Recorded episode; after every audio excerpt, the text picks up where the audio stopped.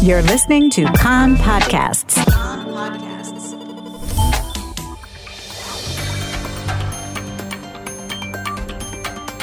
You're listening to the English language news of Kan, the Israeli Public Broadcasting Corporation. Good afternoon. It's 2 p.m. in Israel, Thursday, June the 25th, 2020. This is Nomi Segal with the top news at this hour. Since midnight, another 47 coronavirus cases have been reported. In the past day, overall, another 550 cases were diagnosed. The number of active cases currently stands at 5,870. The number of people in serious condition has risen to 49, 29 of whom are on ventilators. The number of coronavirus deaths stands at 308. Yesterday, some 17,700 coronavirus tests were carried out. The positive result is 2.4%. According to the National Information Center, in the fight against coronavirus, the current hotspots for active COVID-19 cases include Beitar Elite, Bnei Brak, Elad, Tiberias, Or Yehuda, Bat Yam, Ashdod, Hora, and Arara in the Negev. The Health Ministry Director General, Professor Chezy Levy, says he is in favor of using Shin Bet cell phone tracking, despite the difficulties it poses. In his first interview with Kan Radio since assuming the role, Levy said, "We are fighting for people's lives, and the tracing could help to quickly locate people who are exposed to infected individuals." He said in his view there will be no choice but to impose restrictions on the public, but there is not a plan to return to a full lockdown. Levy said he will not allow the opening of sleepaway camps this summer, but day camps will be permitted to operate on condition they adhere to health ministry regulations. Sources in the coalition have expressed concern that the High Court will intervene in efforts to advance the expedited passage of the Shin Bet cell phone tracking law on the grounds it is hasty and could have been avoided. The controversial measure, approved in a first reading last night, allows the use of Shin Bet tracking of surveillance in the battle against the spread of coronavirus.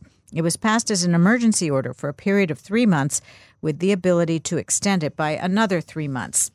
The coalition wants to hold second and third readings of the bill as soon as Monday. In order to do so, Knesset members must hold preparatory deliberations in the Knesset Foreign Affairs and Defense Committee. A suspected coronavirus outbreak at the Ayalon jail. A warden tested positive, and dozens of prisoners and detainees will have to enter quarantine. Inmates and wardens will undergo testing for screening for infection.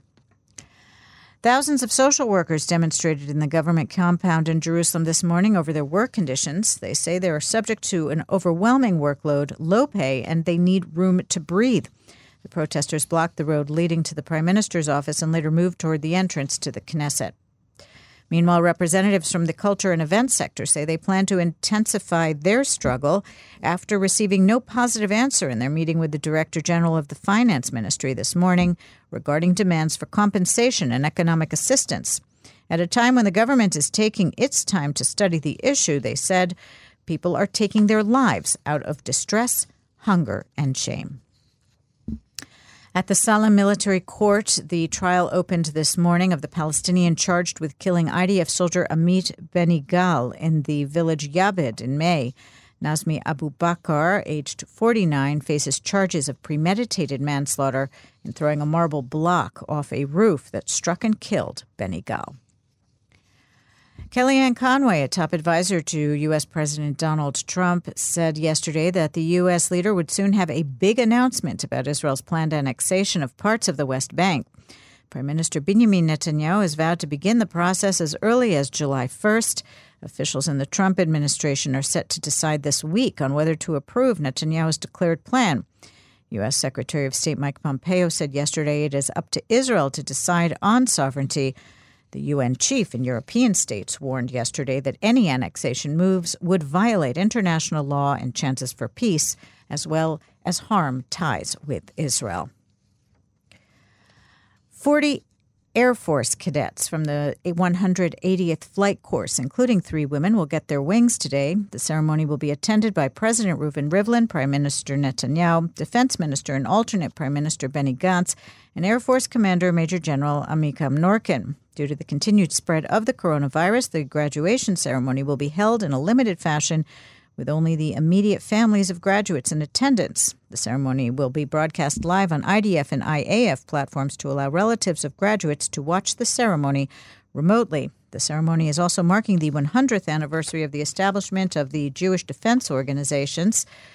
A number of armed groups, including the Haganah, Palmach, Lehi, Etzel, and others, which protected Jews before the establishment of the State of Israel. Earlier, graduates of the flight course invited Mordechai Raflowitz, an Etzel fighter, and the grandfather of one of the graduates, to visit the flight school. The weather outlook, no significant change. Warmer tomorrow with normal temperatures for the time of year. Saturday warmer, no change on Sunday. The maximum temperatures in the main centers, Jerusalem 26, Tel Aviv 27, Haifa 25, Beersheba 30, and in Eilat going up to 36 degrees Celsius. That's the news from Kan Reka, the Israeli Public Broadcasting Corporation. Join us at 8 p.m. Israel time for our one-hour news program. You can tune in at 101.3 FM, the Kan website, Spotify, and the Kan English Facebook page.